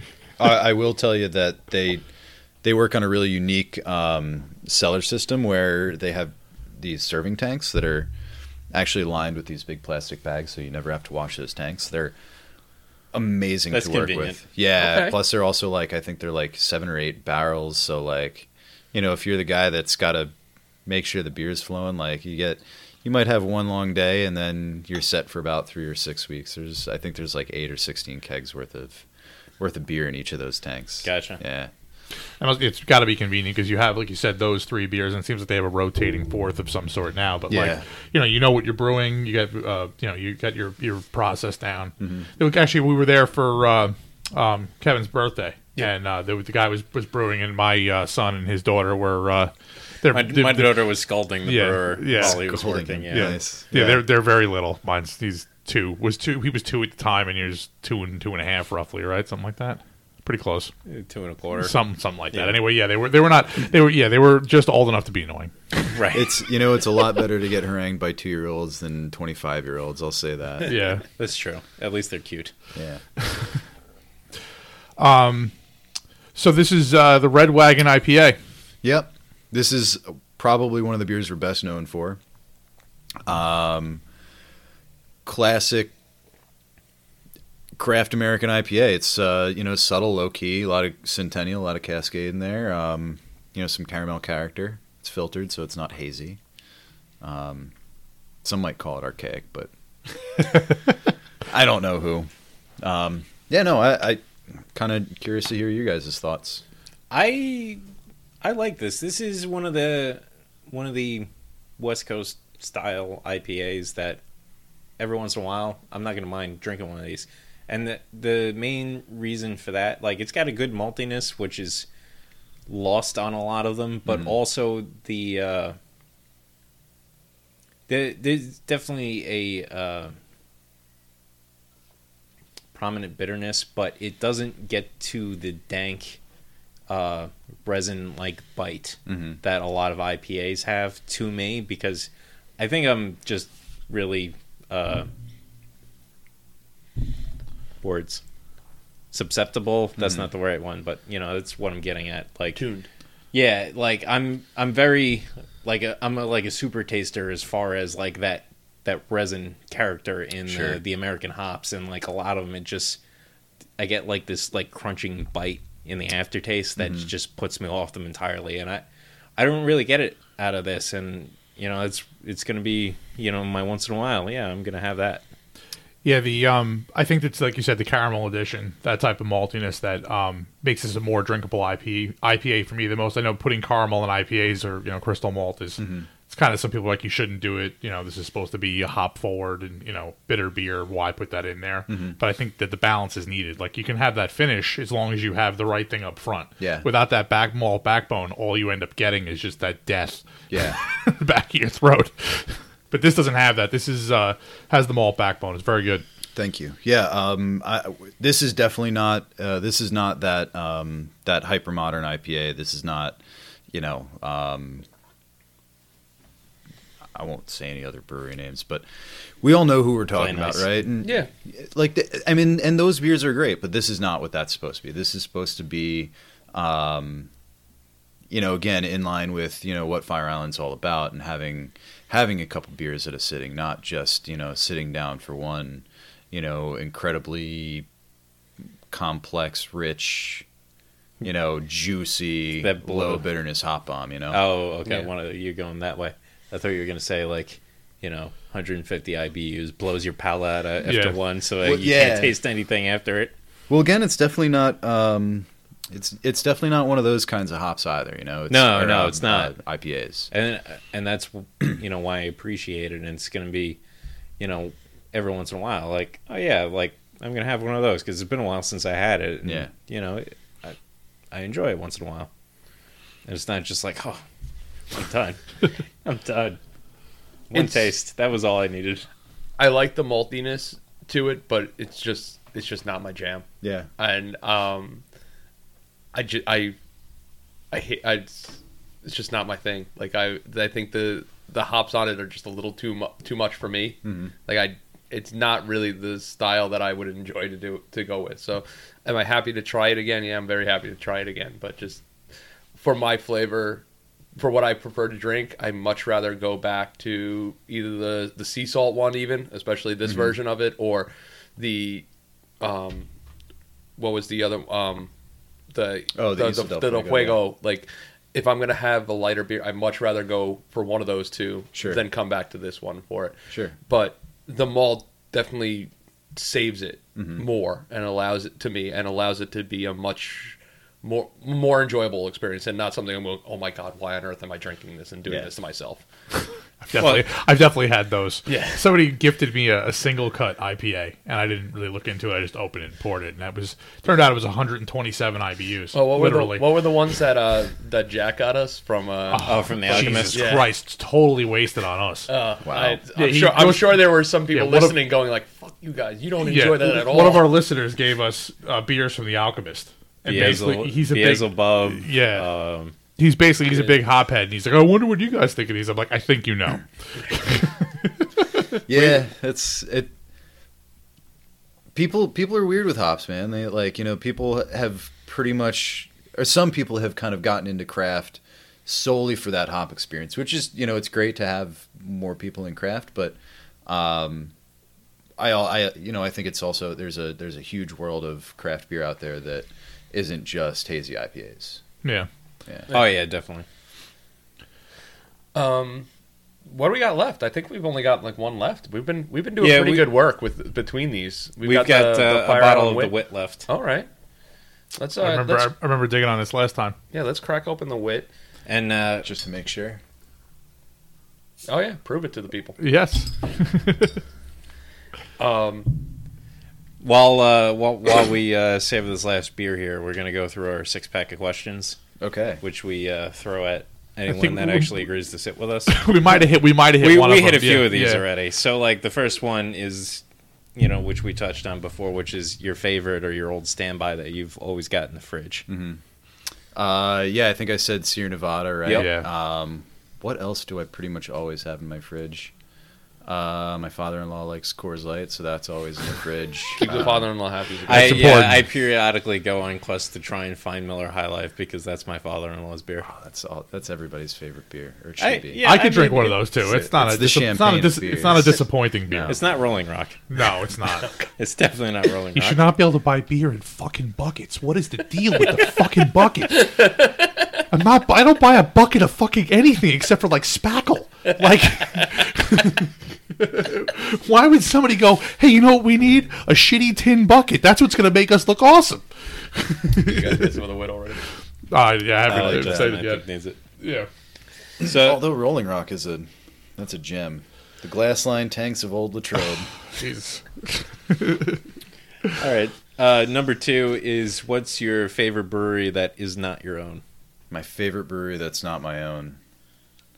That I feel is, is an exceptionally loaded question. I have Well, I you've feel got like three if- that you can, three or four you can call your own at this point. They were dead, right? Yeah, we we we can we'll exclude. We those are excluded. So you're you're kosher. well, I think I mean right now. Fi- I mean, obviously, Fire Island's my favorite, but I mean, I, I have. I think there are a lot of people out there that are doing some really nice things. Um, Sixpoint, I have a, uh, a deep, uh, deep respect for because of how well they treated me for the short time that I was there, um, and I, I think that they're also on the cutting edge of not only. you know some of the beers that they're brewing and and some of the ways that they're trying to get beer out to the people. Um, but I think just in terms of how they run their business, they're very forward thinking, and it was it was really eye opening to to work for a company that was like that actually cared about the people that were doing the jobs. Um, But yeah, that is definitely always a good thing. yeah. I can speak firsthand for that. Yeah. I mean, as far as like um, you know, other breweries that like I respect what they do. Uh, you know, I know the guys down at the Veil, all right, and I think they they make awesome beer. I think uh, you know they're doing some really cool stuff, and you know I'm really excited to see what they do. Um, yeah, I don't know. They're you know uh, pretty much all the breweries on Long Island. I think have kind of done a really great job of rising the tide and making better beer available across Long Island. So, you know, I know eventually there's like what 40 breweries on Long Island now, and there's a few more to Something open like that, this yeah. year, and God knows how many are going to open in 2019. So, I know there's going to be a bubble at some point, but I think every brewer on Long Island should hold their head high and understand that they've done a great job of kind of making the Long Island beer scene, you know, basically, you know, nothing to something huge in maybe 10 years, you know. Yeah, I it's I mean, if I'm wrong, you know, please feel free to reach No, out. No, I- no, I would no, agree with you We're, we're going to Yeah. agree with you. I think definitely in the past, you know, five, you know, the past two years we've really focused on it. But even the, you know, I would say probably two or three years prior to that. So we're pretty good on the last five years of saying like we've really, if it's gotten down to us and notice it, I'm sure the the people that have been into beer for a really long time have seen in the past decade that it's been growing, and we love it for that. We really do. Yeah, it's Hence really cool, why we're doing this. Like, Right. we want to make sure we enjoy as much of it as possible. Yeah. and and share our drunkenness with other people. Yeah, that's true too. All right, third one. Very generous with that. Uh, number three is what is your favorite brewing ingredient? Um, my favorite brewing ingredient. This always seems to be the hardest one. This is a tough one. Like, I mean, you can you can pick pick a, a malt and a hop and an adjunct or all right. So I'm gonna I'm gonna say water for my first one. um, I don't know if that's that that's a favorite so much as a requirement. I guess it really depends, though. I mean, if you go to great lengths to either treat the water or like Yeah. you know you did that that I think then that qual that qualifies. I've had fun to uh, fun with um, brewing with a, uh, a reverse osmosis system. So using literally the cleanest, Just- softest yeah, water just- you can imagine. And then Um, building up whatever mineral profile you want. Yeah, um, but then there's also you know there's there's something to, to be said for the fact that you know the water in any given area does add a lot of uh, terroir to to the liquid. Well, yeah, and maybe not in like you know in the ways that you know um, the soil adds terroir to wine, but No, but that you know to that Yeah. point, that's why a lot of the classic styles grew up where they did Yeah. when they did because the brewers adapted the beer yeah, that they made to what they could make that tasted good from the minerals that were in the water they had. Yeah. I mean, you know, we're getting we're getting our you know our malts from you know as far away as Germany, our hops from as far away as Germany and Idaho, and and like you know, I don't think like me being able to make a good beer does not equate to terroir, right? So like I can make I can make a lager here, I can make a lager on the west coast, I can make a lager, you know, anywhere, and it'll still be really good. But if you use the same ingredients, you know, there's I, I don't know if there's terroir when you use hops and malts from all over the country and you bring them to one place and all you're doing in the one place is manufacturing. Um, but I do think that the one thing that does bring the terroir is the water. And even if it's, you know, even if you treat it, if you had salts or you do reverse osmosis, like that's still the only thing that you're like, unless you you're willing to spend an arm and a leg to get, you know, Long Island malts or Long Island hops.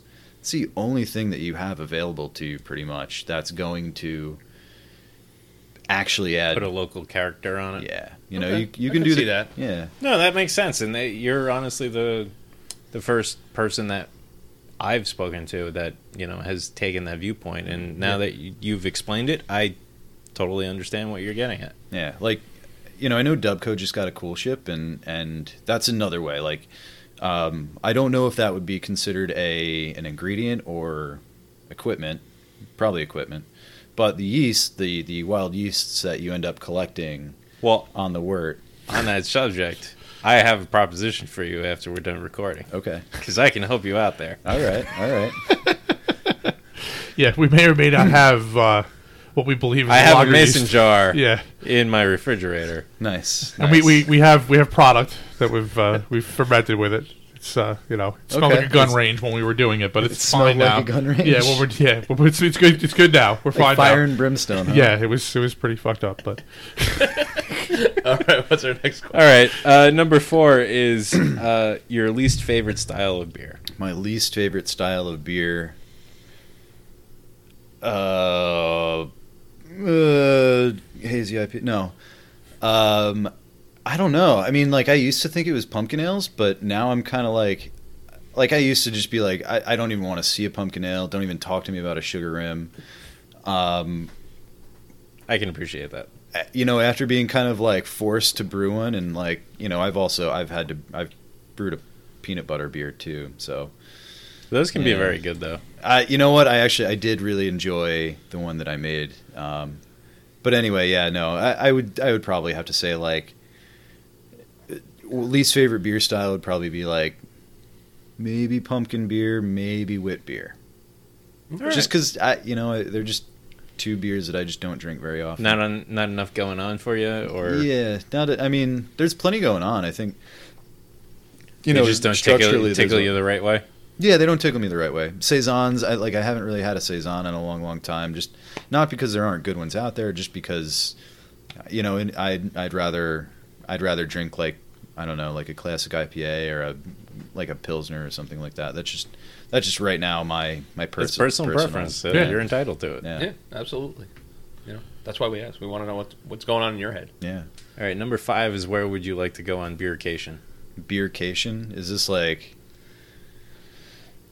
like going to a brewery, going to Like you're going to A travel famous- somewhere for a- any of those things. Yeah, any I of mean, these things, all for of a these beer things. experience, I mean, whatever you already it may seem be. to be able to check off that idea of like going and drinking beers all over Germany and Belgium and stuff, and that's only something. only Belgium and Denmark. Oh, Belgium, Um, Belgium and Denmark, but that's Germany like kind would of like cool, the though. idea that we get with people. It's like, Yeah. yeah. I'd love to go to Belgium and just drink a whole bunch of crazy beers. Yeah. Yeah, I just want to drink Or, grapes uh, and lambics until I fall down. Yeah. That's pretty much all I want to do. That Or- you know or- what or I have Jason never from been the to Brewers Collective just so pulls, that would out, be pulls out his laundry list. a uh, Cantillon would uh, definitely be up there. There you go. No. Um, doubt. I've seen the Stone Brewery, the one in Richmond. I've seen the Sierra Nevada Brewery in uh, Chico. Um, You could go to Stone in Germany though. Stone in Germany would be cool. I'm trying, like honestly, like in my head, I'm like a beer vacation, and like I can't address the beer part before I address the vacation part. And I'm like, vacation that means hot, tropical, sandy beaches, light beer.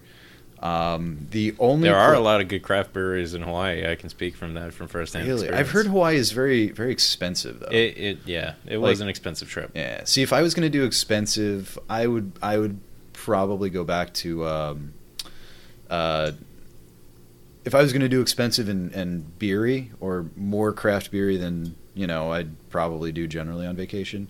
It'd be probably the um, the Caribbean, like uh, BVI. Uh, Okay. we honeymooned in Tortola, and they actually have craft beer down there. It was actually pretty good. Yeah, we, like- there's apparently a bunch popping up in Chile too. So which Yeah. is, I think that would be on my list. My wife Yeah. hates hates. I like I, I like warm temperatures. I just don't like the beach. I don't like sand. Mm-hmm. Yeah. But so I think that I'd have to drag her there because she doesn't like Yeah. warm things Well, or outside or bugs. To or be any fair of to that your wife, though, Yeah. like if she spends ten minutes on the beach, like she's toast. She's burnt yeah, up. She, yeah, she looks like she grew up in Haiti if she's there for like ten minutes. It's crazy. yeah, my wife is like white of white of, of white. Nice. She looks like, Y- looks your like wife- she looks like powder. Your wife, Oh your my wife God. is very fair of complexion. Yeah. Yes. She's very nor- very northern Italian, extremely. So, but yes, I would. Lo- I, mine would be at the moment would be Chile. Nice. I kind of want to go check out the uh, the crazy like backwoods craft beer scene going on. All right. So the the last question is, what is the favorite name for any beer that you've encountered? Whether that's like punny or you know, any, you know, whatever it is, like Yeah. something that just you like you saw it and you're like, ah, that's that I I I get it. That's, that's kind of funny. I'm trying to think. Um, the the one that comes to mind, and I had to be told why it was actually like what the name went, meant. I thought it was just nonsense, a fun sounding name, crucial taunt. Um, but if you actually look into it, uh, have you guys seen Wayne's World? Uh, yeah. Yeah. Been Okay. a while. Yeah, it's been a, it's been a little while. Okay, think think back, like way back. Dig dig deep into the into the um, into your brains, right? So Wayne's love interest, Cassandra, right? Yeah. She had a band, right? Right. That band was Crucial Taunt. Ah. Oh, Yeah. That, see, yeah, see, That's- that's a great answer. That's I- good. That is good. Yeah. you know, having that that um one that recognition. Mm-hmm. I don't know. It's one of those times where having to explain the joke to someone is actually even funnier than yeah, that's than good. someone just getting it.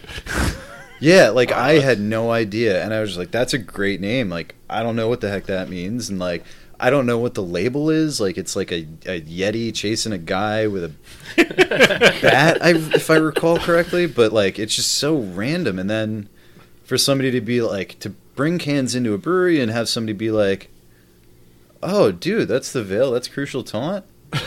you know that beer was named after Wayne's World, right? And you're like, "What the hell are you talking about?" no, it's not, you idiot. No. It's got a yeti on it. Yeah, it's like, I There's don't, no Yetis in Wayne's World. I can remember that much. I don't, I don't see a funny-looking Canadian guy on here anywhere. I don't see a little Filipino girl. What are you talking about? And uh, but yeah, no. So that that um, I got to say is probably one of my one of the one of the best names I've heard for a beer so far. Um, Excellent. That is a really good Yeah. one. So we just want to kind of know what's going on at um at Fire Island. Is there anything really new and interesting that's coming down the pipe? You got something? Um, is this delicious uh, Chardonnay beer going to be coming out soon? Uh, so um, Oh yeah, and what what what's its name if it has one? Chardonnay lager, Oh, pretty okay. straight. Yeah, we're Uh, yeah. keep it simple. All right, Keep you it go. I didn't know if it was like you know uh, White Wagon Lager. No, Something. All right, that would be good though. I like that. Um, so what do we have coming down the pike? I mean, 2018 is going to be be a big year for us. We're, um, you know, like I said, we we are just dipping our toe into what we can do at uh, at our new facility in Bayshore.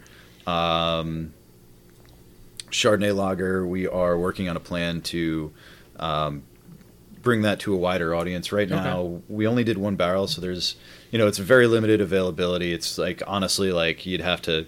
So we do uh, you got your few kegs beer. there, and that's it, right? Yeah. we'll do. we- We're right now at the brewery. We're doing takeout beer. You can text uh, text us. Um, the contact information is on the Twitter, Facebook, and Instagram accounts. Yeah, And we we'll make we- Justin yeah. link it at the bottom of the. Uh, Yeah, on the I can include website. that in the social Yeah, post as Justin, well. Yeah. link it at the bottom. Yeah, Kevin will, will beat Oh, me. thank rel- you. Kevin will beat me relentlessly, and I'll take care of it. I'll uh, I'll I'll call your hotline if I. Do it, Tech Mule. Do it. Actually, if you could call our hotline, it'd be super. Like Yeah. just with a follow up, that'd be great. I could do that. I Yeah. Can, I'll I'll come up with something good. I'll, Just, yeah, I'll get good and, good and anything, drunk. anything you could do to give Yeah, me more we just editing got to these. do would be amazing. You you get to be Ooh. the first person to get was You one were of the- the first cards. person These to are get nice. I Yeah. like these. Very nice, man. Um, you each have your own cards, huh? We're fancy like that. I shit. like that. Good for you guys. Vistaprint for the win, motherfucker. Oh, dude, Vistaprint is the best. They're actually our first sponsor. No, No. no, No, they're not not. really. No, not at all. We have no sponsors. We we sponsored them partially by purchasing the uh, gift exactly. cards. You're their sponsor. Yeah, Yes. All right, so you're doing limited uh, limited run on this. Limited Um, run on the Chardonnay lager. We're doing uh, takeout beer only out of the tasting room while we're under construction. Right. Uh, we are looking forward to opening our tasting room sometime in 2018. Uh, stay tuned to social media for that kind of announcement. Will do. Um, we're looking at increasing our production, um, getting more beer out to the people, uh, potential equipment purchases. Uh, we're going to be doing more canning. Um, and I don't know. Um, my wife's pregnant, so that's going to happen. Mazel tov. She's gonna have congratulations. Congratulations. Thank man. you. Yes, Cheers. First You're joining the club of not sleeping. yes. Mm-hmm. As Kevin is going to join the club as well this Nice, recently, year. man. fa- recently found out as well. Yeah. Yeah. Um, but yeah, no, that's I think that's it. That's going on at, at the brewery. Cool. Yeah. That's all. awesome. things. All right. Indeed. Well, I want to say thank you very much for coming down and uh, joining us here to talk with us about, you know, some of your other offerings here and to, you know, give us that second chance on the sea salt ale. Well, It's I, definitely a big difference as far as I'm concerned. Yeah, greatly appreciated on that. Yeah. I appreciate you guys taking uh, taking uh, a second crack at it. I'm sure. Oh it no, wasn't we we do. we've No. done that before. like uh, we did that once before with uh, Yeah. Great South Bay's uh, Muscat Love. Muscat Love. yeah, I took like four swings at that one. Well, yeah, because you just really liked it. Kevin and I were like, no, no, no, that's not like- true. Did not really like it. I realized that it wasn't as bad as it was the first time we had it. We had had it in a bottle. It was also our second episode. Uh-huh. Okay. So you know we're like not sure even what to do, Mm-hmm. what this thing is, which end to talk into, and we we taste this beer we were like, pause. Whoa, what happened? and uh, so we had had it again at uh, the uh, the Cra- Craft Classic. the Craft Classic, Mm. and um, while it's still not definitely our favorite, it was definitely way better than the first time. So we're thinking something was up with that bottle, but um, it wasn't nearly the uh, the, the stark difference uh, It- that this it- was. Yeah, yeah. wh- When we the the first bottle that we drank initially, dear God, it was like, It was how did this win a right. gold medal? yeah, we were really confused by that fact. Well, so there So we But go. after yeah, We- la- later later later tastings have Yeah. uh, have have uh, improved our impressions. and Nice. we've That's also good. all been through at Yeah. least one uh, off flavor sensory training since then. So Yeah. you know Nice. we, we've learned to be able to identify these things. a little more, a little more. Um, are we going to be able to find you guys out at some of the um, the events this next this upcoming year? Maybe some of the festivals and things like that. yeah, absolutely. Um, I don't have a list in front of me, but uh, I'll Just I'll to know that you're out there, we'll make sure we uh, Yeah. we'll stop by the tent and uh, say hi. We're gonna float around, man. We're gonna be at, at most of uh, most of the beer festivals that we can get to, and uh, some of the ones that we don't want to be at. And Yeah. Well, Uh, yeah, I, I, I- it- I- as we're as we're getting into this more, I think we're seeing more of that side of like, okay, we can see how it's more of a chore for than, so it, than it is. my question is, when is Beer Beertastic Voyage going to have a tent at a festival and Well, do live podcasts? we sort well live podcast no, but we Live sort we streaming sort of had a tent at um At the Craft, Craft Craft Classic. Classic. Yeah. We shared a tent with Long Island beer malt Oh, okay. enthusiasts. Yeah, was- they were yeah. kind enough, and we kind of had our own table with our, our lovely banner back Nice. there Yep. and everything. nice but banner. We will for the first time there'll be beer-tastic beer, not exactly us, but you know, it's us, but with in, co- in combination with some people at uh, the NanoCask Festival. Nice, very Um, Yeah. yeah, Justin and I are going to be serving for both uh, Brewers East and Revival and Long Island Beer Malt enthusiasts Nice, at man. that event. yeah. Very cool. and I'll be walking around drinking and talking to people. Nice. That's It's what, what you do. I love it. Something Yeah. tells me Fire Island won't be at the NanoCask Festival. You drink beer and you. Uh, talk to where people. is that? It's when at, Ro- that? it's at Rocky Point in uh, in uh, Like a three municipal hall in three weeks. Okay. And uh, you, yeah, you guys don't qualify. Nano big. cast. Yeah, Like small cans? yeah. Every they serve everything in three ounce cans. I'm just kidding. The uh, It's like that's You brilliant. gotta have a special canning it, it's the the Rocky Point Artisan Brewers. It's like their yearly event okay. at like the clubhouse in that little like neighborhood of Okay. where one of the when owners you, lives. When you drive there, you're like, this can't possibly. You're be. like, I'm, someone's I'm def- like Yeah. something's wrong. Google, Do you hear the, Google do you hear the theme from uh was it uh? Oh, yes, you hear dueling banjos Yeah. playing in the yeah, background. you do. You you drive. Last time we were we were like one of the first people It's in there. the middle of a Yeah, neighborhood. really? It's really weird. It's like Oh, a yeah. it, they're the be- they're beach communities, so it's their local community hall. Oh, really? And you would expect it really would make a lot more sense to rent out the place for a young birthday party or Sure. you know or something like that. But to have a beer festival there, it's actually a really awesome little spot. And Nice. It's a small The- event too. Like if you if Yeah. you happen, it's uh February yeah, they Sixteenth. mm, something like that. okay. It's the seventeenth. It's the Saturday after Homebrew Alley. Um and uh, if Are you guys judging the homebrew alley? I am, yeah. Alewife, right? Uh, uh, no, Fifth Hammer. Fifth Hammer. Oh yeah, yeah. Okay, Yeah. nice. But um, the if you can want to stop by that event, it's actually a super fun craft beer event. Like it's Yeah. you know all Yeah. sorts of, you know, It- don't drink all of them though. Don't It's do that. I what, did it. like maybe a dozen local breweries and Maybe a little more, yeah. Yeah, with okay. uh, one or more Firkins. Oh, that's cool. Yeah. Yeah. Yeah. Nice. all right. So last chance. Is there anything else you want to get out there? Let the people know. Uh, no. Thanks for uh, thanks for inviting me. Thanks for having me on. Thanks for listening. And um, drink more Fire Island beer. no Thanks doubt. so much Will for coming do. down, man. Cool. Cheers. Cheers. Cheers, Cheers. Dan. Thanks. If you enjoyed Beertastic Voyage, please be sure to subscribe wherever you get your podcasts and don't forget to review and rate us.